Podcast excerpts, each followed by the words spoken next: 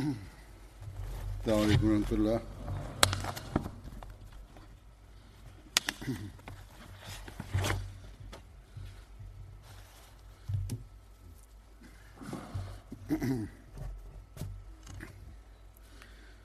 أشهد أن لا إله إلا الله وحده لا شريك له وأشهد أن محمدا عبده ورسوله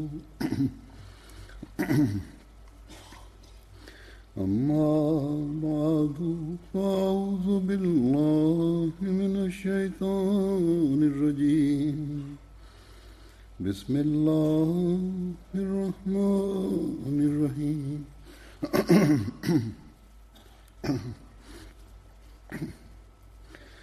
الحمد لله رب العالمين الرحمن الرحيم مالك يوم الدين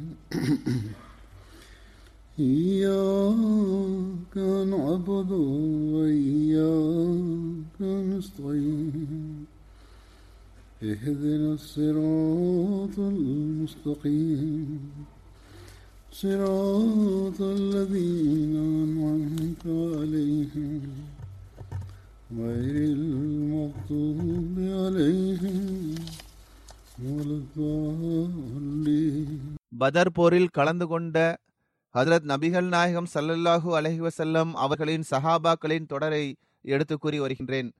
இன்றும் இதனை எடுத்து கூறுவேன். சுற்றுப்பயணம் மற்றும் பல்வேறு ஆண்டு மாநாடுகளின் காரணமாக இத்தொடர் இடையில் விடுபட்டு விட்டது. சஹாபாக்கள் தொடர்பாக நான் இறுதியாக இருபது செப்டம்பர் அன்று ஹுத்பா கொடுத்திருந்தேன்.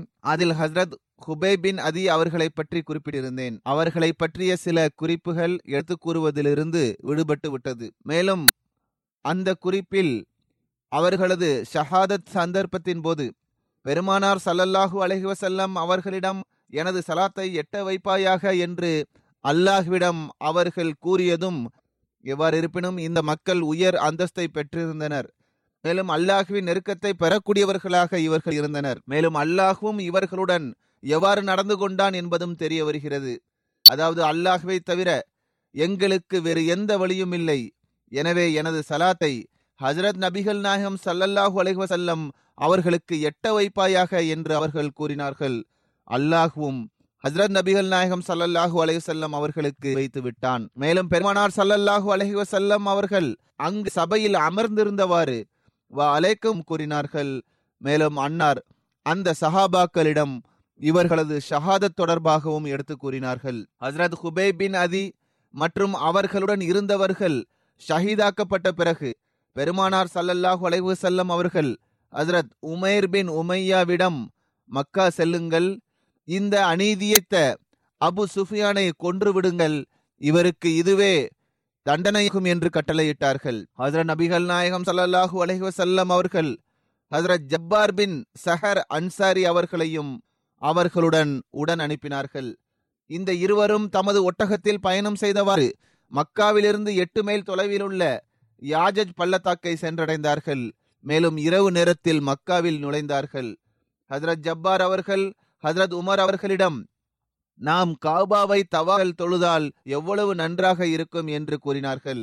அதற்கு ஹஜ்ரத் உமர் அவர்கள், குறைஷிகளின் நடைமுறை என்னவென்றால் அவர்கள் உணவு உண்ட பிறகு தமது முற்றத்தில் இரவு நேரத்தில் அமர்ந்திருப்பார்கள், நாம் பிடிபட்டு விடக்கூடாது என்று அவர்கள் கூறினார்கள். அதற்கு ஹஜ்ரத் ஜப்பார் அவர்கள், இன்ஷா அல்லாஹ் அவ்வாறு ஒருபோதும் நடக்காது என்று கூறினார்கள். ஹஜ்ரத் உமர் அவர்கள் கூறுகின்றார்கள், பிறகு நாங்கள் தவாப் செய்தோம், மேலும் இரண்டு ரக்காத்துகள் தொழுதோம், பிறகு நாங்கள் அபு சுஃபியானை தேடிச் சென்றோம்.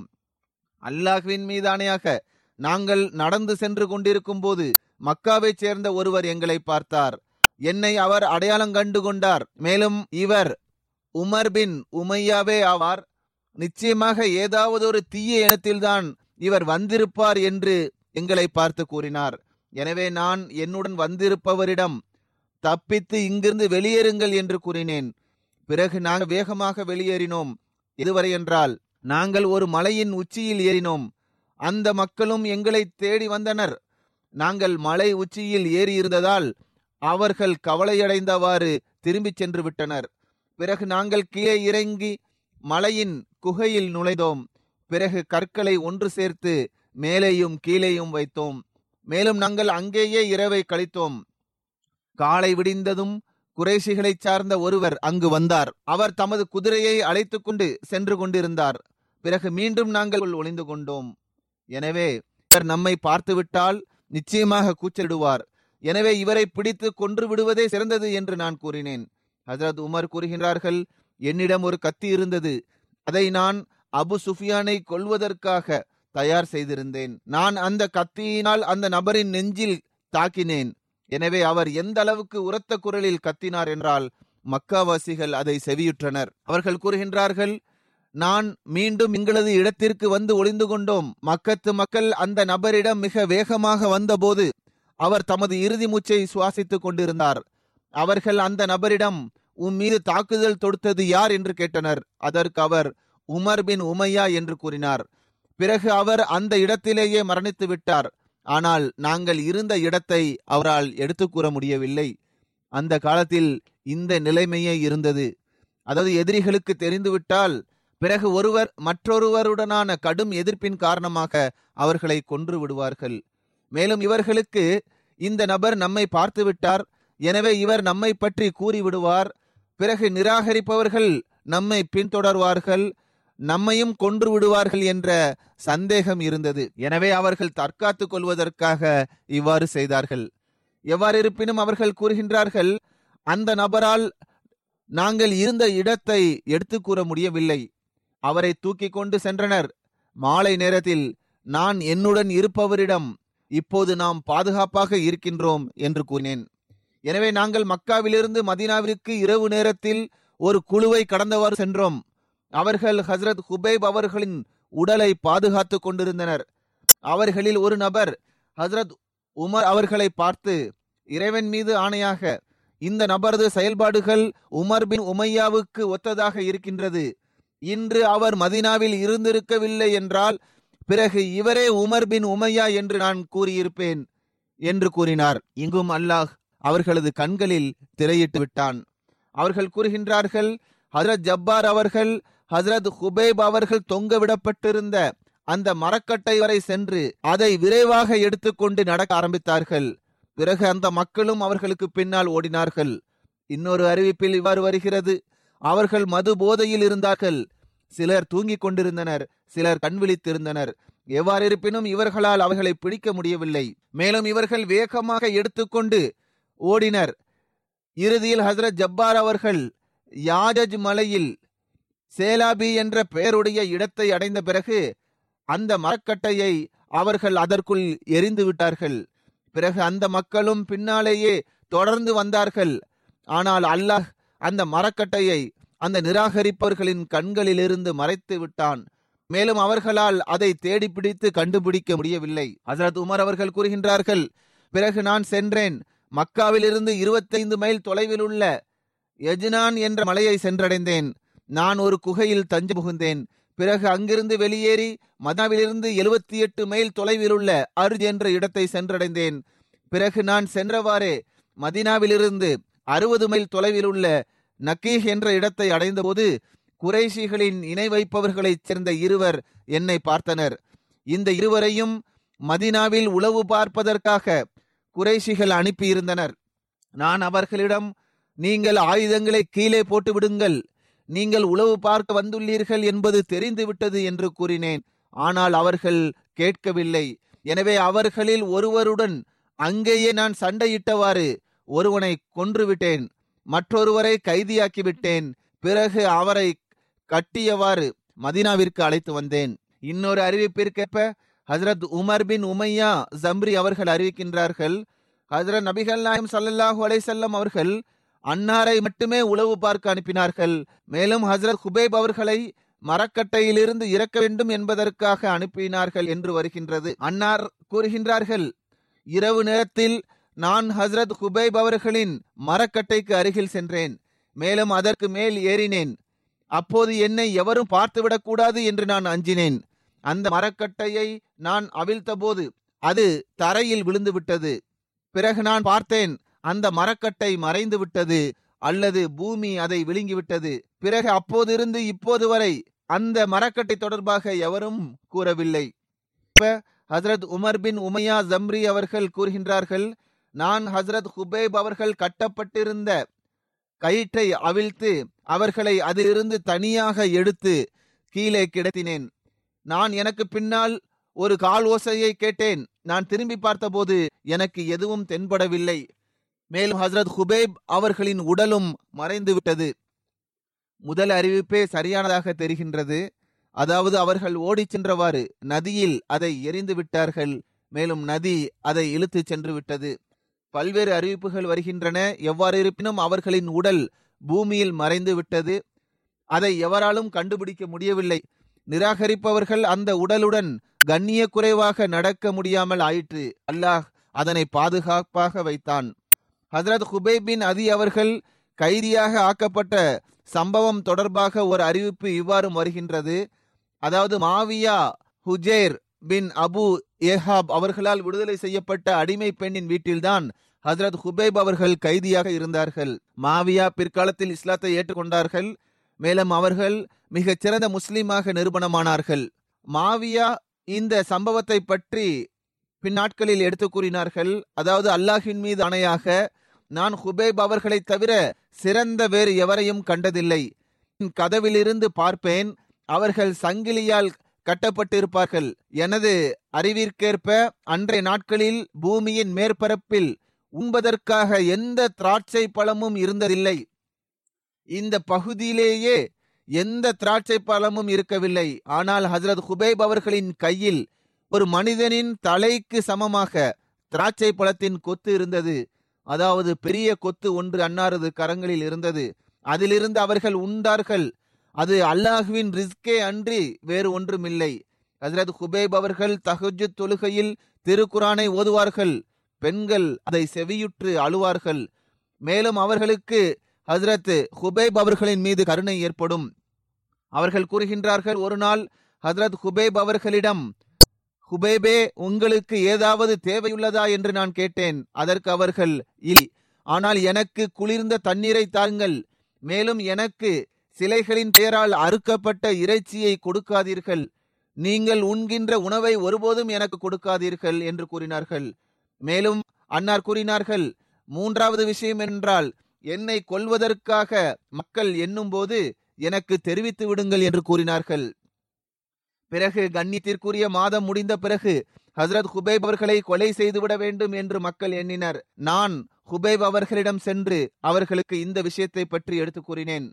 அந்த பெண் கூறுகின்றார்கள், அல்லாஹ்வின் மீது ஆணையாக அவர்கள் தாம் கொல்லப்படுகின்றோம் என்பதை குறித்து பொருட்படுத்தவே இல்லை. மேலும் அவர்கள் என்னிடம், எனக்கு சவரக்கத்தியை கொடுத்து அனுப்புங்கள், அதன் மூலம் நான் என்னை சரிபடுத்திக் கொள்ளட்டும் என்று கூறினார்கள். நான் எனது மகனான அபு ஹுசைனின் கையில் சவரக்கத்தியை கொடுத்து அனுப்பினேன். இந்த மகன் அவர்களது உண்மையான மகன் அல்ல. மாரக மாவியா அவர்கள் இவர்களை பராமரித்து வந்தார்கள். இவ்வாறே அறிவிப்பில் எழுதப்பட்டுள்ள அவர்கள் கூறுகின்றார்கள், எனது மகன் சென்ற பிறகு எனது உள்ளத்தில் இந்த எண்ணம் வந்தது. அதாவது அல்லாஹ்வின் மீது ஆணையாக அவனது கையில் சவரக்கத்தி உள்ளது, எனவே ஹுபேப் இதற்காக பழி வாங்குவார். நான் என்ன செய்து விட்டேன்? நான் எனது மகனின் கையிலேயே சவரக்கத்தியை கொடுத்து அனுப்பிவிட்டேனே. இவ்வாறு ஹுபேப் அவர்கள் சவரக்கத்தியினால் எனது மகனை கொன்றுவிட்டு ஆணுக்கு பதிலாக ஆண் என்று கூறி விடுவாரே என்ற எண்ணம் வந்தது. அறிவிப்பில் வருவது என்னவென்றால், அந்த குழந்தை விளையாடியவாறு அவர்களிடம் சென்றது. அவனது கையில் சவரக்கத்தி இருந்தது என்று வருகிறது. ஆனால் இன்னொரு அறிவிப்பு இவ்வாறு விரிவாக வருகிறது.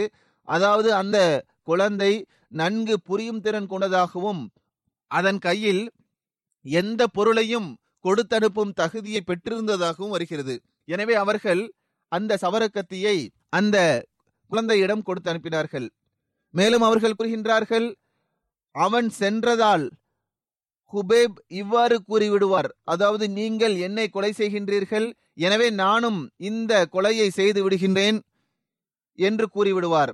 பிறகு எனது மகன் சவரக்கத்தியை எடுத்துக்கொண்டு அவர்களிடம் சென்றபோது அவர்கள் நகைச்சுவையாக அந்த குழந்தையிடம், நீ மிக பெரிய தைரியசாலியாக இருக்கின்றாயே, உனது தாய்க்கு எனது நம்பிக்கை துரோகத்தை குறித்து அச்சம் இல்லையா?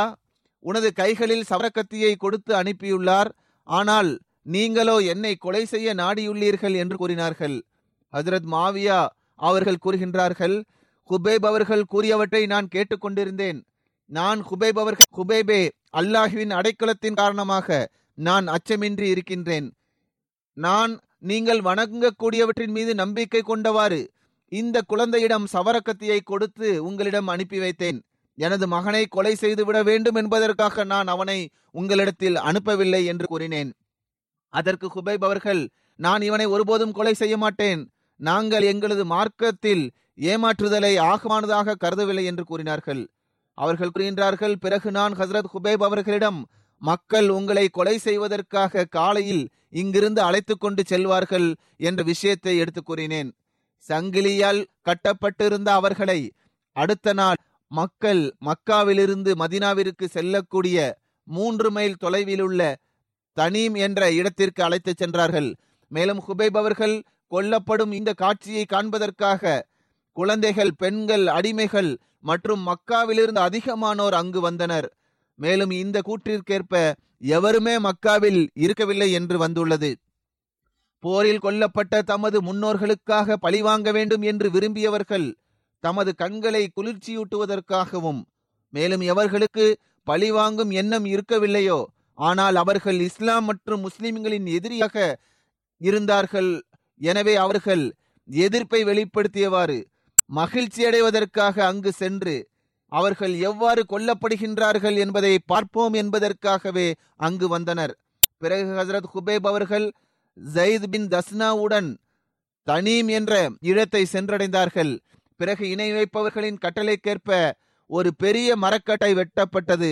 மேலும் குபேப் அவர்கள் அந்த மரக்கட்டைக்கு அருகில் சென்றதும், எனக்கு இரண்டு ரக்கத்துகளை தொழுவதற்கு வாய்ப்பு கிடைக்குமா என்று கேட்டார்கள்.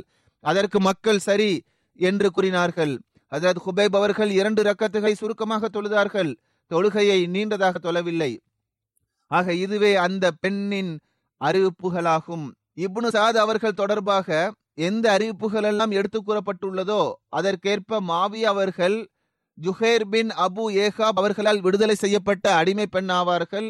இவர்களது வீட்டில்தான் குபேப் அவர்கள் கைதியாக இருந்துள்ளார்கள் என்று வந்துள்ளது. அல்லாமா இப்னு அப்துல் பர் அவர்களின் கூட்டிற்கேற்ப ஹஜ்ரத் குபேப் அவர்கள் உக்பாவின் வீட்டில் கைதியாக இருந்தார்கள். மேலும் உக்பாவின் மனைவியே அன்னாருக்கு உணவிற்கான ஏற்பாட்டை செய்தும் நேரத்தில் அவர்கள் குபேப் அவர்களை விடுவித்து விடுவார்கள் என்று எழுதப்பட்டுள்ளது. அல்லாமா இப்னு அசீர் அவர்கள் எழுதுகின்றார்கள், அதாவது அந்த மரக்கட்டை பூமியில் நடப்பட்டது, பிறகு அதில் அன்னார் தொங்க விடப்பட்டு ஷஹீதாக்கப்பட்டார்கள், ஷஹீதானார்கள் என்று வந்துள்ளது. ஹஜ்ரத் முஸ்லிமோதர் அலி அல்லாஹு தாலா அன்ஹு அவர்கள் இந்த கொலை சம்பவம் தொடர்பாக எழுதுகின்றார்கள், இந்த காட்சியை காண்பதற்காக மக்கத்து தலைவனான அபு சுஃபியானும் வந்திருந்தான். அவன் ஜயித் அவர்களை பார்த்து, முஹம்மது ஸல்லல்லாஹு அலைஹி வஸல்லம் உங்களிடத்திலும் நீங்கள் உங்களது வீட்டில் நிம்மதியாக இருப்பதையும் நீங்கள் விரும்பவில்லையா என்று கேட்டான். அதற்கு ஜயித் அவர்கள் கடுங்கோபத்துடன், அபு சுஃபியானே, நீர் என்ன கூறுகின்றீர்? இறைவன் மீது ஆணையாக, ஹஜ்ரத் நபிகள் நாயகம் ஸல்லல்லாஹு அலைஹி வஸல்லம் அவர்களின் பாதங்களில் முற்கள் குத்துவதை காட்டிலும் நான் மரணிப்பதே சிறந்தாகும் என்று கூறினார்கள். இந்த பற்றுணர்வின் வெளிப்பாட்டின் காரணமாக அபு சுஃபியானால் மிகுந்த தாக்கத்திற்கு ஆளாகாமல் இருக்க முடியவில்லை. அவன் மிகவும் வியப்புடன் ஜெயித் அவர்களை பார்த்தான். மேலும் குரலை தாழ்த்தியவாறு ஜெயித் அவர்களிடம், எவ்வாறு முஹம்மதுடன் முஹம்மதின் தோழர்கள் அன்பு கொண்டுள்ளார்களோ அது போன்ற அன்பை வேறு எவரும் எவர் மீதும் செய்ததாக நான் கண்டதில்லை என்பதற்கு இறைவனே சாட்சியாவான் என்று கூறினான். ஆக இதுவே சஹாபாக்கள் பெருமானார் ஸல்லல்லாஹு அலைஹி வஸல்லம் அவர்களிடம் கொண்டிருந்த அன்பு மற்றும் பற்றுணர்வு மற்றும் உயிரை தியாகம் செய்யும் தரமாக இருந்தது. பிறகு அல்லாஹ் அவர்களுடன் எவ்வாறு நடந்து கொண்டான் என்பதும் வெளிப்பட்டு விட்டது. இறைவனது வழியில் கொல்லப்படும் போது அவர்களின் தரம் என்னவாக இருந்தது. எந்த பக்கத்தில் அவர்கள் விழுந்தாலும் எங்களுக்கு ஒன்றுமல்ல, வலப்பக்கமோ இடப்பக்கமோ, முன்னால் விழுந்தாலோ அல்லது பின்னால் விழுந்தாலோ நான் இறைவனுக்காக உயிரை தியாகம் செய்கின்றேன் என்ற உணர்வே அவர்களிடம் இருந்தது. அவர்களிடம் இருந்த ஆசையை அவர்கள் கொல்லப்படுவதற்கு முன்பாக வெளிப்படுத்தியும் காட்டினார்கள். அதுவும் அல்லாஹுக்கு முன்பாக சஜிதா செய்ய வேண்டும், இரண்டு ரக்காத் நஃபில் தொழ வேண்டும். மேலும் பெருமானார் ஸல்லல்லாஹு அலைஹி வஸல்லம் அவர்களுக்கு சலாத்தை எட்ட வைப்பதற்கான ஆசையே அவர்களிடம் மிகுதியாக இருந்தது. அதனை அல்லாஹும் நிறைவேற்றினான், சலாத்தையும் எட்ட வைத்தான்.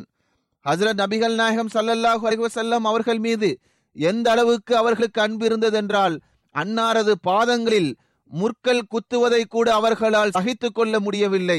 ஹஜ்ரத் பெருமானார் ஸல்லல்லாஹு அலைஹி வஸல்லம் அவர்களுக்காக தம்மை அவர்கள் அர்ப்பணித்தார்கள். தமது உயிரை பற்றி எந்த கவலையும் அவர்கள் கொள்ளவில்லை. இவர்களே அல்லாஹ்வின் திருப்தியை பெறக்கூடிய மக்களாக திகழ்ந்தனர். அடுத்து நான் எடுத்து கூற இருக்கின்ற சஹாபியின் பெயர் ஹஜ்ரத் அப்துல்லா பின் அபி பின் சலூல் ஆவார்கள். அன்னார் அன்சார்களின் ஹஜ்ரத் கோத்திரத்தின் பனு அவுஃப்கையை சார்ந்தவர். அன்னார் நயவஞ்சகர்களின் தலைவனான அப்துல்லா பின் அபி பின் சலூல் அவர்களின் மகானாவார்கள். ஹஜ்ரத் நபி ஸல்லல்லாஹு அலைஹி வஸல்லம் அவர்களின் மிகவும் களப்பற்ற சஹாபியாக அன்னார் திகழ்ந்தார்கள். அன்னாரின் தாயாரின் பெயர் ஹவுலா பின் முன்சிர் ஆகும். அறியாமை காலத்தில் அன்னாரது பெயர் குப்பாப் ஆகும். ஹஜ்ரத் நபி ஸல்லல்லாஹு அலைஹி வஸல்லம் அவர்கள் அன்னாரது பெயரை அப்துல்லாஹ் என்று மாற்றி வைத்தார்கள். மேலும் கூறினார்கள், குப்பாப் ஷைத்தானின் பெயராகும். நயவஞ்சகனின் தலைவனான அப்துல்லா பின் உபேஸ் சலூலின் பாட்டனரின் பெயர் சலூலாகும். அவர் ஹசா கோத்திரத்தை சார்ந்தவர். அப்துல்லா பின் அபி பின் சலூல் அபு ஆமீர் ரஹபின் சிற்றனையின் மகனாவார். அபு ஆமீர் யார் என்றால், இவர் ஹஜ்ரத் நபி ஸல்லல்லாஹு அலைஹி வஸல்லம் அவர்களின் வருகை தொடர்பாக மக்களிடம் ஒரு நபி வரவிருக்கின்றார், அந்த நபியின் மீது ஈமான் கொள்வது தொடர்பாக எடுத்து கூறி வந்தார். அன்னாரது வருகை தொடர்பாக மக்களிடம் அவர் தோன்றவிருக்கின்றார் என்று வாக்குறுதியும் வழங்கி வந்தார். அபு ஆமீர் அறியாமை காலத்தில் தடித்த ஆடைகளை அணிந்து வந்தார், துறவரத்தை மேற்கொண்டிருந்தார். அல்லாஹ் தனது தூதர் ஸல்லல்லாஹு அலைஹி வஸல்லம் அவர்களை அனுப்பிய போது இவர் முகம் திருப்பி விட்டார். மேலும் பொறாமை மூழ்கியவாறு கிளர்ச்சி செய்ய ஆரம்பித்தார். மேலும் நிராகரிப்பிலேயே நிலைத்து நின்றார். இணை வைப்பவர்களுடன் இணைந்து ஹஜ்ரத் நபிகள் நாயகம் ஸல்லல்லாஹு அலைஹி வஸல்லம் அவர்களுடன் போர் செய்வதற்காக வெளியேறினார். எனவே ஹஜ்ரத் நபி ஸல்லல்லாஹு அலைஹி வஸல்லம் அவர்கள் இவனது பெயரை ஃபாசிக் என்று வைத்தார்கள். ஹஜ்ரத் அப்துல்லாஹ்வின் பிள்ளைகளில் உபாதா, ஜலிஹா, ஹைஸ்மா மற்றும் ஹவுலி மற்றும் அமாமா ஆகியோரை பற்றிய குறிப்பு காணப்படுகின்றது. அன்னார் இஸ்லாத்தை ஏற்றுக்கொண்டார்கள். அன்னார் கண்ணியமிக்க சஹாபாக்களில் ஒருவர் ஆவார்கள். அன்னார் பெருமானார் ஸல்லல்லாஹு அலைஹி வஸல்லம் அவர்களுடன் இணைந்து பதர், உஹது மற்றும் ஏனைய அனைத்து போர்களிலும் கலந்து கொண்டார்கள். அன்னார் எழுத படிக்க தெரிந்திருந்தார்கள். ஹஜ்ரத் ஐஷா அவர்கள் ஹஜ்ரத் அப்துல்லாஹ்விடமிருந்து ஹதீஸை அறிவித்துள்ளார்கள். அன்னாருக்கு வஹியை எழுதும் நர்பாகியமும் கிடைத்துள்ளது. ஒரு அறிவிப்பில் வருகின்றது, உஹது போரில் ஹஜ்ரத் அப்துல்லா அவர்களின் மூக்கு வெட்டப்பட்டு விட்டது. எனவே பெருமானார் ஸல்லல்லாஹு அலைஹி வஸல்லம் அவர்கள் அவர்களிடம் தங்கத்தாலான மூக்கை வைக்குமாறு கூறியதாக வந்துள்ளது. இன்னொரு அறிவிப்பில் இவ்வாறு வருகிறது, உஹது போரின் சந்தர்ப்பத்தில் அன்னாரது இரண்டு பற்கள் உடைந்து விட்டன. எனவே பெருமானார் ஸல்லல்லாஹு அலைஹி வஸல்லம் அவர்கள் தங்கத்தாலான பற்களை வைக்குமாறு அன்னாரிடம் கூறியதாகவும் வருகிறது. அறிவிப்பாளர் அறிவிக்கின்றார், பற்கள் தொடர்பான அறிவிப்பே சரியானதும் மிகவும் பிரசித்தி பெற்றதும் ஆகும். மேலும் இதுவே சரியாகவும் நமக்கு தோன்றுகிறது. அறிவிக்கக்கூடிய சிலர் சில நேரங்களில் மிகைப்படுத்தி கூறிவிடுகின்றனர் அல்லது சரியான செய்தியை அவர்களால் புரிந்து கொள்ள முடியாமல் போய்விடுகின்றது. எவ்வாறு இருப்பினும் பற்கள் உடைந்துவிட்ட அறிவிப்பே சரியானதாக தெரிகின்றது. பெருமானார் ஸல்லல்லாஹு அலைஹி வஸல்லம் அவர்கள் கூறினார்கள், தங்கத்தால் ஆன பற்களை வைத்துக் கொள்ளுங்கள். எனவே அவர்கள் அதனை வைத்து வந்தார்கள். அந்த காலத்தில் கிரவுன் வைத்து வந்தார்கள். உஹது போரில் அபு சுஃபியான் முஸ்லிம்களிடம் அடுத்த வருடம் நாம் மீண்டும் பதர் மைதானத்தில் சந்திப்போம் என்று அறைகூவல் விடுத்தான். இந்த சம்பவத்தை பற்றி எடுத்து கூறியவாறு சீரத் காத்தமுன் நபியினில் ஹஜ்ரத் மிர்சா பஷீர் அகமது அவர்கள் பல்வேறு வரலாற்றில் இருந்து கருத்துக்களை ஒன்றிணைத்தவாறு இந்த முடிவை எட்டியுள்ளார்கள். அதனை அந்த நூலில் குறிப்பிட்டுள்ளார்கள். அதாவது, உஹது மைதானத்திலிருந்து திரும்பிய போது அபு சுஃபியான் முஸ்லிம்களிடம் அடுத்த வருடம் பதர் மைதானத்தில் எங்களுக்கும் உங்களுக்கும் போர் நடைபெறும் என்று அறைகூவல் விடுத்தான். ஹஜ்ரத் நபி ஸல்லல்லாஹு அலைஹி வஸல்லம் அவர்கள் இந்த அறைகூவலை ஏற்றுக்கொள்வதாக அறிவித்தார்கள். எனவே அடுத்த வருடம் ஹிஜ்ரி நாலாம் ஆண்டு ஷவ்வால் மாதத்தின் இறுதியில் பெருமானார் ஸல்லல்லாஹு அலைஹி வஸல்லம் அவர்கள் ஆயிரத்தி ஐநூறு சஹாபாக்களுடன் மதீனாவிலிருந்து வெளியேறினார்கள். மேலும் தமக்கு பின்னால் அப்துல்லாஹ் அவர்களை மதீனாவின் அமீராக நியமித்தார்கள். மற்றொரு புறம் அபு சுஃபியான் பின் ஹரபும் குறைஷிகளை சார்ந்த இரண்டாயிரம் போர் படையுடன் மக்காவிலிருந்து வெளியேறினான். ஆனால் உஹது போரில் வெற்றி பெற்றிருந்தும் இவ்வாறு பெரிய கூட்டத்தை கொண்டிருந்த போதிலும் அவனது உள்ளம் அஞ்சியது. இஸ்லாத்தை அழிக்க வேண்டும் என்று அவன் நாடியிருந்தும் எப்போது வரை மிக பெரிய கூட்டத்தை ஒன்று கூட்டவில்லையோ அப்போது வரை முஸ்லிம்களுக்கு எதிராக போர் செய்வதற்கு செல்லக்கூடாது என்றே அவன் விரும்பினான். அவன் மக்காவில் இருந்தவாறே நயீம் என்ற பெயருடைய ஒருவனை மதினாவை நோக்கி அனுப்பி வைத்தவாறு எப்படியாவது முஸ்லிம்களை அச்சுறுத்தி உண்மை மற்றும் பொய்யான கதைகளை எடுத்து கூறி போருக்காக அவர்கள் வெளியேறுவதிலிருந்து தடுத்து நிறுத்தி விடுமாறும் அவனுக்கு கட்டளையிட்டிருந்தான். எனவே அந்த நபர் மதினாவிற்கு வந்து குறைஷிகள் போருக்காக ஆயத்தமாகுவது மற்றும் அவர்களின் ஆற்றல் மற்றும் அவர்களிடம் காணப்படும் ஆக்ரோஷம் தொடர்பாக பொய்யான கதைகளை எடுத்து கூறி மதினாவில் ஒரு அமைதியற்ற நிலையை ஏற்படுத்தினான். பலவீனமான இயல்பை கொண்ட மக்கள் இந்த போரில் கலந்து கொள்ள அஞ்சினர். ஆனால் பெருமானார் ஸல்லல்லாஹு அலைஹி வஸல்லம் அவர்கள் போருக்காக வெளியேறுமாறு கூறினார்கள். மேலும் அன்னார் தமது சொற்பொழிவில் இவ்வாறு கூறினார்கள்: நாம் நிராகரிப்பவர்களின் அறைகூவலை ஏற்றுக்கொண்டு இந்த சந்தர்ப்பத்தின் போது வெளியேறுவதாக வாக்குறுதி அளித்துள்ளோம். எனவே நாம் இதிலிருந்து பின்வாங்க முடியாது. நாம் இதற்கு மாற்றமாக ஒருபோதும் செயல்பட மாட்டோம். நீங்கள் அஞ்சுகின்றீர்கள் என்றால் நான் தனியாக செல்ல நேரிட்டாலும் நான் செல்வேன். மேலும் எதிரிகளுக்கு எதிரில் தனியாக நெஞ்சை நிமிர்த்தியவாறு நிற்பேன் என்று கூறினார்கள். இந்த விஷயத்தை கேட்டு மக்களிடம் இருந்த அச்சம் நீங்கியது. மேலும் அவர்கள் மிகவும் துடிப்புடனும் களப்பற்ற முறையிலும் பெருமானார் ஸல்லல்லாஹு அலைஹி வஸல்லம் அவர்களுடன் இணைந்து போருக்காக வெளியேறுவதற்காக ஆயத்தமாகினர். எவ்வாறு இருப்பினும் பெருமானார் ஸல்லல்லாஹு அலைஹி வஸல்லம் அவர்கள் ஆயிரத்தி ஐநூறு சஹாபாக்களுடன் மதீனாவிலிருந்து வெளியேறினார்கள். மற்றொரு புறம் அபு சுஃபியான் தமது இரண்டாயிரம் போர் வீரர்களுடன் மக்காவிலிருந்து வெளியேறினான். ஆனால் இறைவனது திட்டம் இவ்வாறு நடந்தது. அதாவது வாக்குறுதிக்கேற்ப முஸ்லிம்கள் பதர் மைதானத்தை வந்தடைந்தனர். ஆனால் குறைஷிகளின் படை சிறிது தூரம் வரை வந்த பிறகு மீண்டும் திரும்பி மக்காவிற்கு சென்று விட்டது. இது எவ்வாறு நடைபெற்றது என்றால், முஸ்லிம்களை அச்சுறுத்துவதற்காக அபு சுஃபியான் தான் அனுப்பிய நயீம் என்பவன் தோல்வியுற்று விட்டான். மேலும் முஸ்லிம்கள் அஞ்சவில்லை, மேலும் போருக்காக அவர்கள் வெளியேறிவிட்டனர் என்ற செய்தி அவனுக்கு தெரிய வந்ததும் அவன் அஞ்சினான். மேலும் தமது படையை சார்ந்தவர்களிடம் இந்த வருடம் அதிகமாக பஞ்சம் ஏற்பட்டுள்ளது. மேலும் மக்களும் நெருக்கடியில் உள்ளனர். எனவே இந்த நேரத்தில் சண்டையிடுவது சரியானதாக இருக்காது. செல்வ செழிப்பான நிலை ஏற்படும் போது, நிலைமைகள் சரியாகும் போது அதிகமான ஆயத்தங்களுடன் மதீனாவின் மீது தாக்குதல் கொடுக்கலாம் என்று கூறி படையினரை திருப்பி அழைத்து அவன் சென்று விட்டான். எவ்வாறு இருப்பினும் இஸ்லாமிய படை எட்டு நாட்கள் வரை பதர் மைதானத்தில் தங்கியது. அந்த இடத்தில் துல்காதா மாதத்தில் ஒவ்வொரு ஆண்டும் திருவிழா நடக்கும். இந்த திருவிழாவில் அதிகமான சஹாபாக்கள் கலந்து கொண்டனர். மேலும் இந்த திருவிழாவின் மூலம் அவர்கள் வியாபாரம் செய்து அதிகமான லாபத்தை அடைந்தனர். இவ்வாறும் கூறப்படுகின்றது. அதாவது அவர்கள் அங்கு தங்கியிருந்த எட்டு நாட்களில் அவர்கள் தமது பொருட்களை இரண்டு மடங்காக ஆக்கி கொண்டனர். அவர்களிடம் இருந்த பொருட்கள் இரண்டு மடங்காக ஆகிவிட்டது. திருவிழா முடிந்த பிறகு குறைஷிகளின் படையும் வராததினால் பெருமானார் ஸல்லல்லாஹு அலைஹி வஸல்லம் அவர்கள் பதர் மைதானத்திலிருந்து திரும்பி சென்றார்கள். மேலும் குறைஷிகள் மக்காவிற்கு சென்று மீண்டும் மதினாவின் மீது தாக்குதல் தொடுக்க ஆயத்தமாகினர். இந்த போர் பத்ருல் மௌஅத் என்று அழைக்கப்படுகின்றது. ஹஜ்ரத் அப்துல்லா அவர்கள் ஹிஜ்ரி பன்னெண்டாம் ஆண்டு ஹஜ்ரத் அபுபக்கர் அவர்களின் ஹிலாஃபத் காலகட்டத்தில் யமாமா போரில் ஷஹீதானார்கள். சஹி புகாரியில் ஹஜ்ரத் அப்துல்லா அவர்களின் தந்தையான அப்துல்லா பின் அபி பின் சலூல் அவர்கள் தொடர்பாக வருகின்றது. இந்த அறிவிப்புகளை நான் எடுத்துக் கூறுவதன் நோக்கம் நேரடியாக அவற்றிற்கு தொடர்பு இல்லை என்றாலும் வரலாறு தொடர்பாக தெரிந்திருக்க வேண்டும் என்பதற்காக எடுத்துக் கூறுகின்றேன். ஹஜ்ரத் உசாமா பின் ஜெயித் அவர்கள் கூறுகின்றார்கள், பெருமானார் ஸல்லல்லாஹு அலைஹி வஸல்லம் அவர்கள் ஒரு கழுதையில் பயணம் செய்தார்கள். அதில் துணி போடப்பட்டிருந்தது. அன்னார் ஸல்லல்லாஹு அலைஹி வஸல்லம் அவர்கள் ஹஜ்ரத் உசாமா பின் ஜெயித் அவர்களை தமக்கு பின்னால் அமர்த்தி கொண்டார்கள். அன்னார் பனு ஹாரிஸ் பின் ஹஸ்ரஜின் பகுதியில் வசித்து வந்த ஹஜ்ரத் சாத் பின் உபாதா அவர்களை நலம் விசாரிப்பதற்காக சென்று கொண்டிருந்தார்கள்.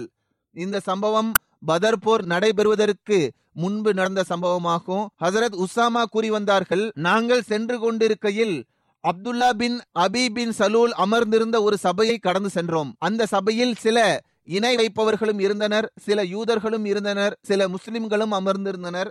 இந்த அனைவரும் ஒருவர் மற்றொருவருடன் இணைந்திருந்தனர். இந்த சபையில் ஹஜ்ரத் அப்துல்லா பின் ரவாஹா அவர்களும் இருந்தார்கள். பெருமானார் ஸல்லல்லாஹு அலைஹி வஸல்லம் அவர்கள் சலாம் கூறி அங்கு தங்கினார்கள். அன்னார் அவர்களை அல்லாஹ்வின் பக்கம் அழைத்தார்கள். அவர்களுக்கு திருக்குரானை படித்து காட்டினார்கள். அப்துல்லா பின் அபி சலூல் கூறினான், நீங்கள் கூறுவதை விட மிகச் சிறந்த நல்ல விஷயம் கிடையாது, சரிதான். மேலும் உங்களது பார்வையில் இதைவிட மிகச் சிறந்த கூற்று வேறு ஒன்றும் இல்லைதான். அதாவது அவன் கூறியதற்கு பல பொருட்கள் இருக்கலாம். எவ்வாறு இருப்பினும் மொழிபெயர்ப்பு எவ்வாறு செய்யப்பட்டுள்ளது என்பதை உண்மையான ஆதாரத்தை பார்த்தால்தான் தெரிய வரும். எவ்வாறு இருப்பினும் அவன் கூறினான், உங்களிடம் எவர் வருகின்றாரோ அவரிடம் நீங்கள் இதனை எடுத்து கூறுங்கள். அதற்கு ஹஜ்ரத் அப்துல்லா பின் ரவாஹா அவர்கள் இதனை கேட்டுவிட்டு, இல்லை நபிகள் நாயகமே, எங்களது இந்த சபையிலேயே தாங்கள் வருகை தந்து எங்களுக்கு படித்து காட்டுங்கள், எங்களுக்கும் இந்த விஷயங்கள் மிகவும் பிடித்துள்ளது என்று கூறினார்கள். இதை கேட்டு முஸ்லீம் மற்றும் இணை வைப்பவர் மற்றும் யூதர் ஆகியோர் ஒருவர் மற்றொருவரை ஏசி பேசினர். எதுவரை என்றால் ஒருவர் மற்றொருவர் மீது தாக்குதல் தொடுக்கும் நிலைமை ஏற்பட்டது. ஆனால் பெருமானார் ஸல்லல்லாஹு அலைஹி வஸல்லம் அவர்கள் அவர்களது உணர்வுகளை கட்டுப்படுத்துமாறு அவர்களுக்கு புரிய வைத்தார்கள்.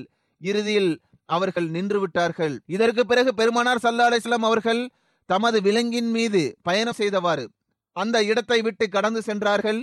எதுவரை என்றால் ஹசரத் சாத் பின் உபாதா அவர்களை சென்றடைந்தார்கள். பெருமானார் ஸல்லல்லாஹு அலைஹி வஸல்லம் அவர்கள் கூறினார்கள், சாதே, அபு ஹுபாப் இன்று என்னிடம் கூறியதை நீர் செவியேற்கவில்லையா? அன்னார் அப்துல்லா பின் அபியை பற்றி இவ்வாறு கூறினார்கள். மேலும் பெருமானார் ஸல்லல்லாஹு அலைஹி வஸல்லம் அவர்கள் கூறினார்கள், அவன் என்னை பற்றி இவ்வாறெல்லாம் கூறினார். அனைத்து விஷயங்களையும் அன்னார் அவர்களிடம் எடுத்து கூறினார்கள். ஹசரத் சாத் பின் உபாதா அவர்கள் கூறினார்கள், யா ரசூல் அல்லாஹ் ஸல்லல்லாஹு அலைஹி வஸல்லம், நீங்கள் அவர்களை மன்னித்து விடுங்கள், அவர்களை கண்டும் காணாமல் விட்டு விடுங்கள். உங்கள் மீது வேதத்தை அருளிய அந்த இருப்பின் மீது ஆணையாக, அல்லாஹ் தற்போது அந்த உண்மையை இங்கு கொண்டு வந்துள்ளான், அதனை அவன் உங்கள் மீது அருளியுள்ளான். இந்த நகரத்தை சார்ந்தவர்கள் அப்துல்லா பின் உபை அவர்களுக்கு தலைவருக்கான கிரீடத்தை அணிவித்து அவரது தலையில் கிரீடத்தை வைக்க முடிவெடுத்தனர். ஆனால் அல்லாஹ் உங்களுக்கு வழங்கியுள்ள இந்த உண்மையின் காரணமாக இதனை அவர்கள் ஏற்கவில்லை. எனவே அவர்கள் பொறாமையின் நெருப்பில் எரிந்தனர். எனவேதான் அவர்கள் இவ்வாறெல்லாம் கூறியதை நீங்கள் செவியுற்றீர்கள் என்று அவர்கள் கூறினார். இவை அனைத்தையும் பெருமானார் ஸல்லல்லாஹு அலைஹி வஸல்லம் அவர்கள் கேட்டு அவர்களை மன்னித்தார்கள். மேலும் பெருமானார் ஸல்லல்லாஹு அலைஹி வஸல்லம் அவர்களும் அன்னாரது சஹாபாக்களும் இணை வைப்பவர்கள் மற்றும் வேதத்தை சார்ந்தவர்களுடன் அல்லாஹ் கட்டளையிட்டது போன்றே அவர்களுடன் மன்னிப்புடன் நடந்து கொண்டனர். மேலும் அவர்கள் இழைத்த துன்பங்களை பொறுத்து கொண்டார்கள்.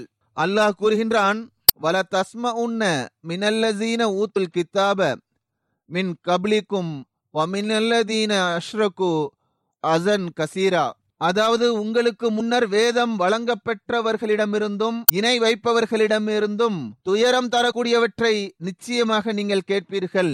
இன்னொரு இடத்தில் அல்லாஹ் கூறுகின்றான், பத்த கசீரும் மின் அகிலில் கித்தாபி லவ் யருத்தூனக்கும் மின் பாதி ஈமான் குஃபாரா ஹசதம் மின் இந்தி அன்புசிஹிம்.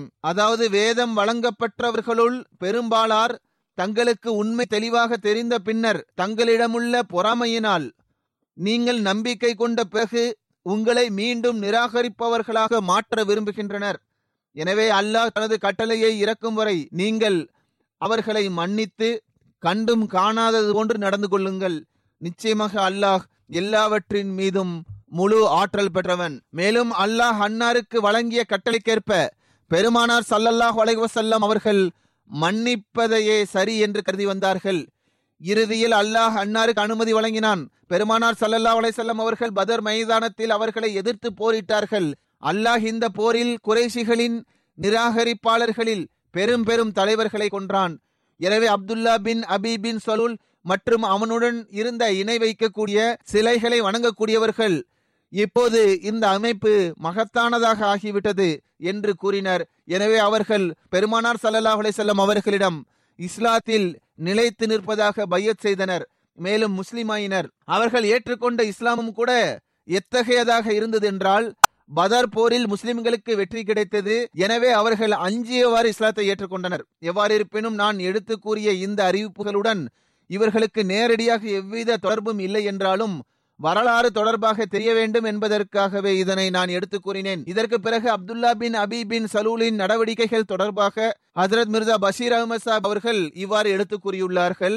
அதாவது உஹது போர் சந்தர்ப்பத்தின் போது பெருமானார் ஸல்லல்லாஹு அலைஹி வஸல்லம் அவர்கள் முஸ்லிம்களை ஒன்று கூட்டி அவர்களிடம் குறைஷிகளுடனான இந்த தாக்குதல் தொடர்பாக ஆலோசனை செய்தார்கள். அதாவது நாம் மதீனாவிலேயே தங்கிவிடலாமா அல்லது வெளியே சென்று போர் செய்யலாமா என்று ஆலோசனை செய்தார்கள்.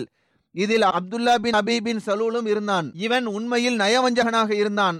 ஆனால் பதர் போருக்கு பிறகு வெளிப்படுத்தி காட்டுவதற்காக அவன் முஸ்லீமாக மாறியிருந்தான். பெருமானார் ஸல்லல்லாஹு அலைஹி வஸல்லம் அவர்கள் அவனை ஆலோசனையில் பங்கு பெற செய்ததும் இதுவே முதல் முறையாகும். ஆலோசனைக்கு முன்பாக பெருமானார் ஸல்லல்லாஹு அலைஹி வஸல்லம் அவர்கள் குறைஷிகளின் தாக்குதல், அவர்களின் கொலை செய்யும் எண்ணம் தொடர்பாக விரிவாக எடுத்து கூறினார்கள். மேலும் கூறினார்கள், இன்று இரவு கனவில் நான் ஒரு மாட்டை பார்த்தேன். மேலும் எனது வாளின் முனை உடைந்து விட்டதை போன்றும் நான் பிறகு நான் பார்த்தேன் அந்த மாடு அறுக்கப்படுகின்றது. மேலும் எனது கை ஒரு வலுவான மற்றும் பாதுகாப்பான கவசத்திற்குள் நான் வைத்திருப்பதையும் நான் கண்டேன் என்று கூறினார்கள். இன்னொரு அறிவிப்பில் இதுவும் வந்துள்ளது. அதாவது அன்னர் கூறினார்கள், நான் செம்பரி ஆட்டை பார்த்தேன், அதன் முதுகில் நான் பயணம் செய்கின்றேன். இதை கேட்ட சஹாபாக்கள், யா ரசூலல்லாஹ், தாங்கள் இந்த கனவிற்கு என்ன விளக்கம் அளித்தீர்கள் என்று கேட்டார்கள். அதற்கு பெருமானார் ஸல்லல்லாஹு அலைஹி வஸல்லம் அவர்கள் கூறினார்கள், மாடு அறுக்கப்படுவது என்பது எனது சஹாபாக்களில் சிலர் ஷஹீதாவார்கள் என்று நான் கருதுகின்றேன். எனது வாளின் முனை உடைந்து விடுவது என்பது எனது அன்பிற்குரியவர்களில் எவருக்காவது ஷஹாதத் ஏற்படும் என்பதன் பக்கம் சுட்டிக்காட்டுகின்றது. அல்லது எனக்கு இந்த திட்டத்தில் ஏதாவது கஷ்டம் ஏற்படலாம். மேலும் எனது கையை கவசத்திற்குள் பாதுகாப்பாக வைப்பது என்பது இந்த தாக்குதலை எதிர்கொள்வதற்கு நம் மதீனாவில் இருப்பதே மிகச் சிறந்தது என்று நான் கருதுகின்றேன் என்று கூறினார்கள். செம்பரி ஆற்றில் பயணம் செய்வது தொடர்பான கனவிற்கு அன்னார் விளக்கமளித்தவாறு இவ்வாறு கூறினார்கள். அதாவது இணை வைப்பவர்களின் தலைவர், அதாவது கொடியை உயர்த்தி பிடிப்பவர் இன்ஷா அல்லாஹ் முஸ்லிம்களின் கைகளால் கொல்லப்படுவார். இதற்கு பிறகு பெருமானார் ஸல்லல்லாஹு அலைஹி வஸல்லம் அவர்கள் சஹாபாக்களிடம் தற்போதைய நிலையில் நாம் என்ன செய்ய வேண்டும் என்று ஆலோசனை கேட்டார்கள். சில பெரிய சஹாபாக்கள் நிலைமைகளை கருத்தில் கொண்டவாறு நன்கு சிந்தித்தவாறு ஒரு குறிப்பிட்ட அளவு பெருமானார் ஸல்லல்லாஹு அலைஹி வஸல்லம் அவர்களின் கனவின் தாக்கத்திற்கு ஆளாகி மதீனாவில் இருந்தவாறே நாம் போரை எதிர்கொள்வது சிறந்ததாகும் என்று கூறினார்கள். நய வஞ்சகர்களின் தலைவனான அப்துல்லா பின் அபீ பின் சலூலும் இந்த கருத்தையே கொண்டிருந்தான். அவனும் பெருமானார் ஸல்லல்லாஹு அலைஹி வஸல்லம் அவர்களும் இந்த கருத்தையே விரும்பினார்கள். மேலும் கூறினார்கள், இதிலிருந்து நாம் மதீனாவிலிருந்து போரை எதிர்கொள்வோம் என்பது தெரிய வருகின்றது என்று அன்னார் கூறினார்கள். ஆனால் பெரும்பாலான சஹாபாக்கள், குறிப்பாக பதர் போரில் கலந்து கொள்ளாத இளைஞர்கள், தாம் ஷஹீதாகி மார்க்கத்திற்கு தொண்டு செய்ய விரும்பினர். அவர்கள் மிகவும் அதற்காக ஏங்கிக் கொண்டிருந்தனர். எனவே அவர்கள் நகரத்தில் இருந்து வெளியேறி பரந்த மைதானத்தில் நாம் போர் செய்ய வேண்டும் என்று கூறினர். அவர்கள் எந்த அளவுக்கு அழுத்தமாக தமது கருத்தை தெரிவித்தனர் என்றால், பெருமானார் ஸல்லல்லாஹு அலைஹி வஸல்லம் அவர்கள் அவர்களது ஆர்வத்தை பார்த்தவாறு அவர்களது கூற்றை ஏற்றுக்கொண்டார்கள். மேலும் பரந்த மைதானத்தில் நிராகரிப்பவர்களை எதிர்கொள்வோம் என்று அன்னார் முடிவெடுத்தார்கள். பிறகு ஜும்மா தொழுகைக்கு பிறகு பெருமானார் ஸல்லல்லாஹு அலைஹி வஸல்லம் அவர்கள் முஸ்லிம்களிடம் அல்லாஹ்வின் வழியில் ஜிஹாது செய்வதற்காக இந்த போரில் கலந்து கொண்டு நற்கூலியை பெறுமாறு பொதுவான அறிவிப்பை செய்தார்கள். பிறகு அன்னார் தமது வீட்டிற்கு சென்றார்கள். அங்கு ஹஜரத் அபூபக்கர், ஹஜரத் உமர் அவர்களின் உதவியுடன் தலைப்பகையை கட்டினார்கள், ஆடையை அணிந்தார்கள். பிறகு ஆயுதங்களை ஏந்தியவாறு அல்லாஹ்வின் பெயரால் வெளியே வந்தார்கள். ஆனால் இந்த இடைப்பட்ட நேரத்திற்குள் அவுத்திரத்தின் தலைவரான ஹஜரத் சஅத் பின் மாஸ் அவர்கள் மற்றும் மற்ற பெரிய சஹாபாக்கள் அனைவரும் இணைந்து புரிய வைத்ததன் காரணமாக அவர்களுக்கு தமது தவறுக்கான உணர்வு ஏற்பட்டது. அதாவது பெருமானார் ஸல்லல்லாஹு அலைஹி வஸல்லம் அவர்களது கருத்துக்கு எதிரில் தமது கருத்திற்கு அழுத்தம் தரக்கூடாது என்று அவர்கள் எடுத்து கூறி புரிய வைத்தனர். எனவே இவர்களில் பெரும்பான்மையினர் வெட்கத்திற்கு ஆளாகினர். பெருமானார் ஸல்லல்லாஹு அலைஹி வஸல்லம் அவர்கள் ஆயுதங்களை அணிந்து கொண்டும் இதர போர் கவசங்களை அணிந்து கொண்டும் வெளியே வருவதைக் கண்ட இந்த மக்களுக்கு அதிகமாக தலைகுனிவு ஏற்பட்டது. அவர்கள் அனைவரும் ஒன்றாக இணைந்து பெருமானார் ஸல்லல்லாஹு அலைஹி வஸல்லம் அவர்களிடம், யா ரசூலல்லாஹ், நாங்கள் தவறிழைத்து விட்டோம், நாங்கள் உங்களது கருத்திற்கு எதிராக எங்களது கருத்திற்கு அழுத்தம் கொடுத்து விட்டோம் என்று கூறினர். நீங்கள் எவ்வாறு எண்ணுகின்றீர்களோ அவ்வாறே செய்யுங்கள், இன்ஷா அல்லாஹ் அதில் தான் பரக்கத் இருக்கும் என்றும் கூறினார்கள். அன்னார் கூறினார்கள், போர் கவசங்களை அணிந்த பிறகு அல்லாஹ்வின் கட்டளை இல்லாமல் அதை கலற்றுவது என்பது இறைவனின் நபிமார்களின் கண்ணியத்திற்கு எதிரானதாகும். எனவே இப்போது அல்லாஹின் பெயரால் செல்லுங்கள். நீங்கள் பொறுமையுடன் செயல்பட்டால் பிறகு நிச்சயமாக நினைவில் கொள்ளுங்கள், அல்லாஹுவின் உதவி உங்களுடன் இருக்கும். இதற்கு பிறகு பெருமானார் ஸல்லல்லாஹு அலைஹி வஸல்லம் அவர்கள் இஸ்லாமிய படைக்கு மூன்று கொடிகளை தயார் செய்தார்கள். ஔஸ் கோத்திரத்தின் கொடியை உசைத் பின் ஹசைர் அவர்களிடம் கொடுத்தார்கள். ஹஸ்ரஜி கோத்திரத்தின் கொடியை ஹுப்பா பின் முன்சிர் அவர்களின் கையில் கொடுத்தார்கள். மேலும் முஹாஜிரின்களின் கொடியை ஹசரத் அலி அவர்களுக்கு கொடுத்தார்கள். பிறகு மதீனாவிற்கு அப்துல்லா பின் உம்மே மக்தூம் அவர்களை இமாமு சலாத்தாக நியமித்தவாறு சஹாபாக்களின் ஒரு பெரும் படையை தம்முடன் அழைத்து கொண்டு அசர் தொழுகைக்கு பிறகு மதீனாவிலிருந்து வெளியேறினார்கள். அவுஸ் கோத்திரம் மற்றும் ஹஸ்ரஜ் கோத்திரத்தின் தலைவர்களான சாத் பின் முஆஸ் மற்றும் சாத் பின் உபாதா ஆகியோர் அன்னாரது பயண வாகனத்திற்கு முன்பாக மெதுமெதுவாக ஓடி வந்தனர். மற்ற சஹாபாக்கள் வலப்பக்கமும் இடப்பக்கமும் பின்னாலும் நடந்து வந்தனர். உஹது மலை மதீனாவின் வடக்கு பகுதியில் இருந்து ஏறக்குறைய மூன்று மைல் தொலைவில் உள்ளது. அதன் பாதி பகுதியை அடைந்ததும் ஷேகைன் என்ற இடத்தில் அன்னார் தங்கினார்கள். இது மதீனாவிற்கு அருகில் இருக்கின்ற ஒரு இடமாகும். மேலும் இஸ்லாமிய படையை ஆய்வு செய்வதற்காக பெருமானார் ஸல்லல்லாஹு அலைஹி வஸல்லம் அவர்கள் கட்டளையிட்டார்கள். இதில் ஜிஹாதில் பங்கு பெற வேண்டும் என்ற ஆர்வத்தில் கலந்து கொண்ட குறைய வயதை உடையவர்கள் திருப்பி அனுப்பப்பட்டார்கள்.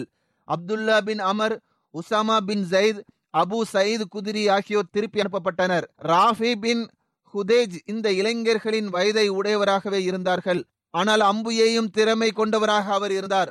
இவர்களது திறமையின் காரணமாக அவர்களது தந்தை பெருமானார் ஸல்லல்லாஹு அலைஹி வஸல்லம் அவர்களிடம் இவனை ஜிஹாதில் கலந்து கொள்வதற்கு அனுமதி தரும்படி பரிந்துரை செய்தார்கள்.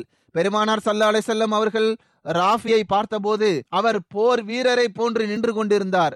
எனவே பெருமானார் ஸல்லல்லாஹு அலைஹி வஸல்லம் அவர்கள் அவரையும் தம்முடன் வருவதற்கான அனுமதியை வழங்கினார்கள். இன்னொரு சிறுவன் சம்ரா பின் ஜந்தபை பெருமானார் ஸல்லல்லாஹு அலைஹி வஸல்லம் அவர்கள் திருப்பி அனுப்பியிருந்தார்கள். அவர் தமது தந்தையிடம் சென்று, ராஃபி தேர்ந்தெடுக்கப்பட்டு விட்டார், எனவே எனக்கும் அனுமதி கிடைக்க வேண்டும், ஏனென்றால் ராஃபியை விட நான் வலிமையானவன் ஆவேன், மல்யுத்தத்தில் நான் அவனை வீழ்த்தி விடுவேன் என்று கூறினார். மகனின் களப்பற்ற தன்மையை கண்ட தந்தைக்கு மிகவும் மகிழ்ச்சி ஏற்பட்டது. அவனை அழைத்து கொண்டு பெருமானார் ஸல்லல்லாஹு அலைஹி வஸல்லம் அவர்களிடம் வந்து தமது மகனின் விருப்பத்தை தெரிவித்தார்கள். பெருமானார் ஸல்லல்லாஹு அலைஹி வஸல்லம் அவர்கள் சிரித்தவாறு, நல்லது, இதுதான் விஷயம் என்றால் பிறகு ராஃபி மற்றும் சம்ரா ஆகிய இருவருக்கும் இடையில் மல்யுத்தம் நடத்துவோம், இதன் மூலம் யார் வலிமையானவர் என்பது தெரிய வரும் என்று கூறினார்கள். எனவே இருவருக்கும் இடையே போட்டி நடைபெற்றது. உண்மையிலேயே சம்ரா சிறிது நேரத்திலேயே ராஃபியை தூக்கி கீழே எறிந்து விட்டார். எனவே பெருமானார் ஸல்லல்லாஹு அலைஹி வஸல்லம் அவர்கள் சம்ராவை தம்முடன் செல்வதற்கான அனுமதியை வழங்கினார்கள். இந்த குழந்தையின் உள்ளத்தில் மகிழ்ச்சி ஏற்பட்டது. இப்போது மாலை பொழுதாக இருந்தது. எனவே பிலால் அவர்கள் பாங்கு கொடுத்தார்கள். பிறகு சஹாபாக்கள் பெருமானார் ஸல்லல்லாஹு அலைஹி வஸல்லம் அவர்களின் தலைமையில் தொழுதார்கள். பிறகு இரவில் முஸ்லிம்கள் இங்கு முகாமிட்டார்கள். பெருமானார் ஸல்லல்லாஹு அலைஹி வஸல்லம் அவர்கள் இரவில் பாதுகாப்பு வழங்குவதற்காக முஹம்மது பின் முஸ்லிமாவை கண்காணிப்பாளராக நியமித்தார்கள். அவர்களும் ஐம்பது சஹாபாக்களும் இணைந்து இரவு முழுவதும் இஸ்லாமிய படையை சுற்றி சுற்றி வந்தவாறு பாதுகாப்பு வழங்கினர். அடுத்த நாள், அதாவது ஷவ்வால் பதினைந்தாம் தேதி ஹிஜ்ரி மூணாம் ஆண்டு, அதாவது முப்பத்தி ஒன்று மார்ச் அறுநூத்தி இருபத்தி நாலாம் ஆண்டு சனிக்கிழமையன்று சஹரி நேரத்தில் இந்த இஸ்லாமிய படை முன்னேறி சென்றது. வழியில் அவர்கள் தொழுதார்கள். காலை பொழுதிலேயே இவர்கள் உஹது மைதானத்தை சென்றடைந்தார்கள். இந்த சந்தர்ப்பத்தின் போது நயவஞ்சகர்களின் தலைவனான அப்துல்லா பின் அபி பின் சுலூல் ஏமாற்று வேலையை செய்தான்.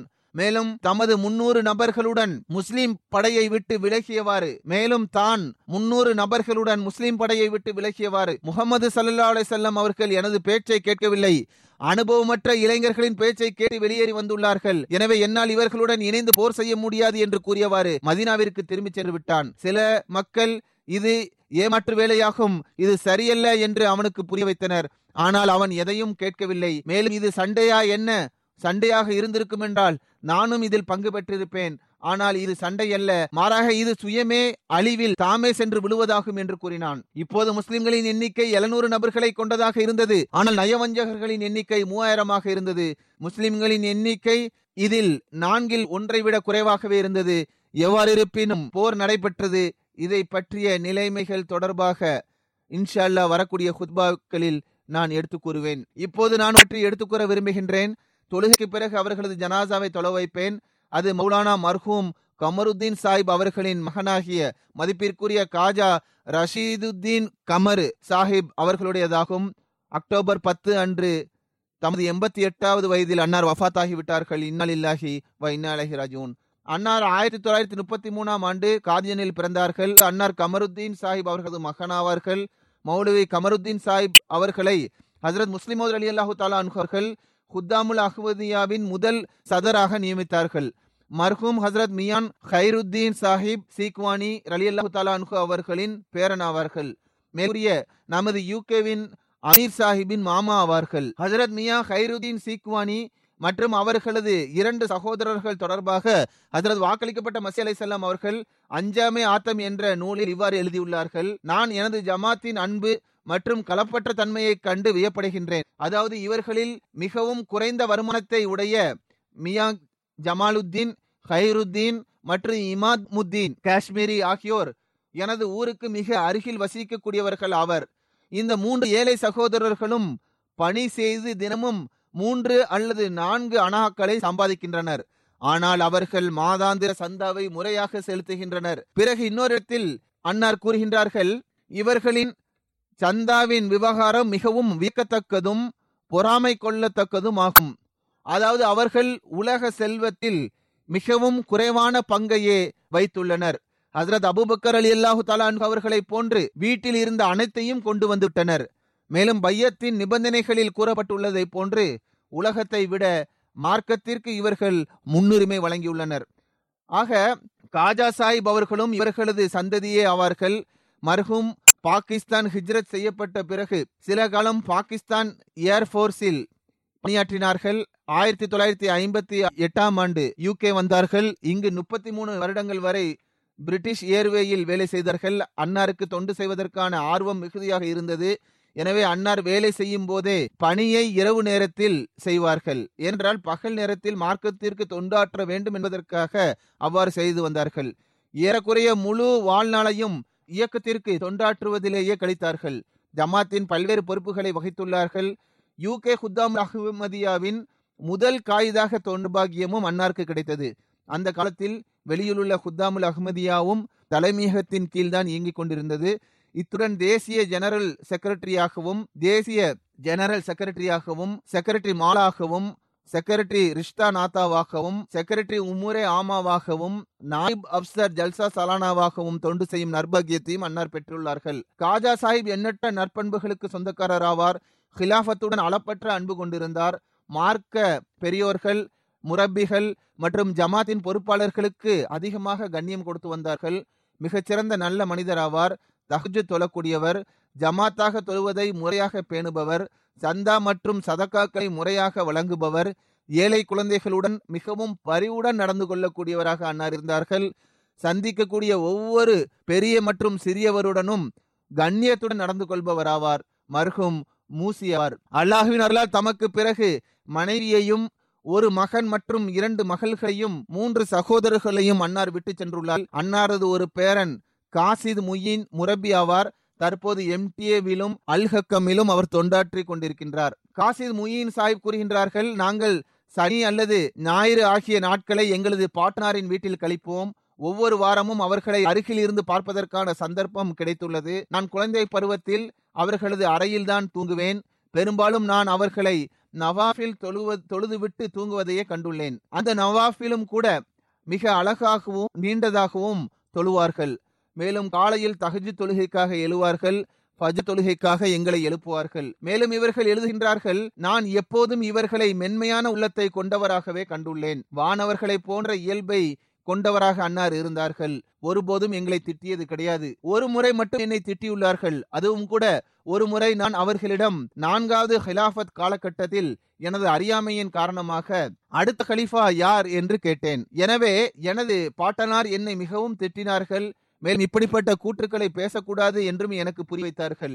இதன் மூலம் சிறிய வயதிலேயே ஹிலாஃபத்தின் அந்தஸ்து தொடர்பாக எனக்கு தெரிய வந்தது. எவ்வாறு இருப்பினும் ஹிலாஃபத்தின் மீது அளவு கடந்த பற்றுணர்வு கொண்டவர். தொடர்ச்சியாக எனக்கு கடிதம் எழுதிய நாட்களிலும் இங்கு சுற்றுப்பயணத்திற்கு முன்பாக சில நாட்களுக்கு முன் என்னை சந்திப்பதற்காக வருகை தந்திருந்தார்கள். அன்னாருக்கு கேன்சர் நோய் இருந்தது.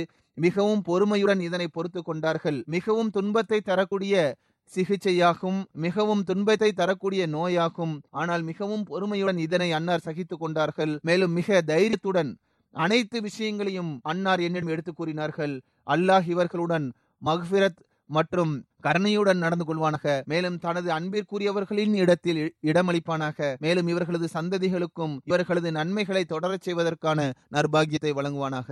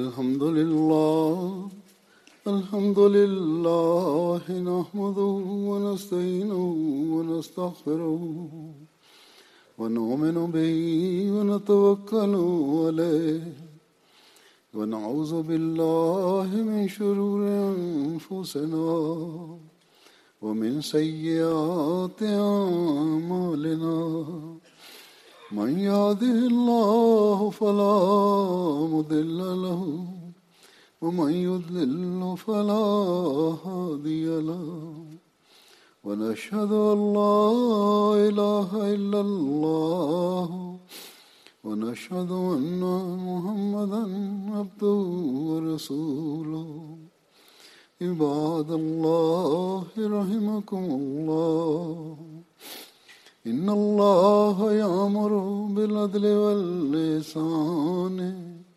وإيتاء ذي القربى وينهى عن الفحشاء والمنكر والبغي يعظكم لعلكم تذكرون اذكروا الله يذكركم وادعوه يستجب لكم ولذكر الله أكبر.